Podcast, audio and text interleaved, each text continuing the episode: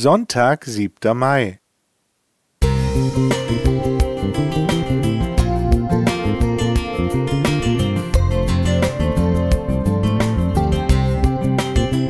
Ein kleiner Lichtblick für den Tag.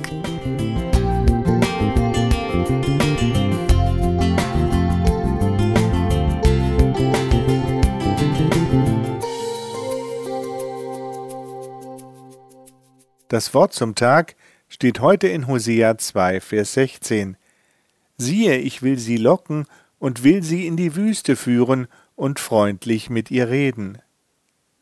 Beim Strandspaziergang in der Nähe von Portsmouth an der Südküste Englands hatte sich die Mischlingshündin Millie losgerissen und war ins Watt gelaufen.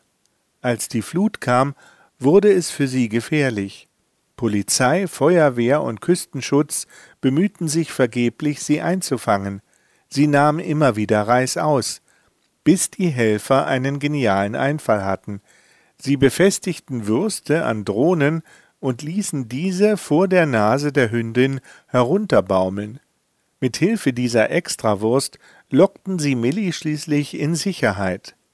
Durch den Propheten Hosea lässt Gott sein Volk Israel wissen, dass er sein Volk trotz seiner Treulosigkeit durch die Verehrung kanaanitischer Fruchtbarkeitsgötter nicht für immer verstoßen, sondern wiedergewinnen will.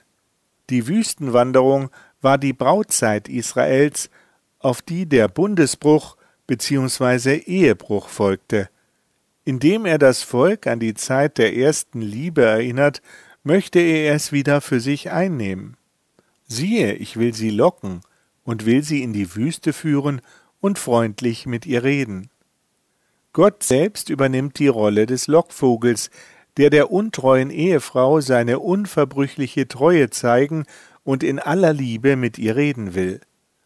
Ob sie der aus tiefer Zuneigung stammenden Verlockung nachgeben oder ihn doch wieder enttäuschen wird? Gottes Angebot gilt, doch wie wird sich das Volk entscheiden? Bei Hosea bleibt diese Frage offen. Und bei uns? Welche Erinnerungen haben wir an die Zeit der ersten Liebe zu Gott? Welche Versprechen hatten wir ihm damals gegeben? Was ist seitdem passiert? Haben wir uns losgerissen und verirrt? Ist es Zeit für eine Auffrischung, vielleicht sogar für einen Neustart? An Gott liegen die Beziehungsprobleme nicht. Er versucht alles, um uns zu retten und auf festen Grund zu stellen. Welche Lockmittel hat Gott zur Verfügung, um uns ans sichere Ufer zu bringen?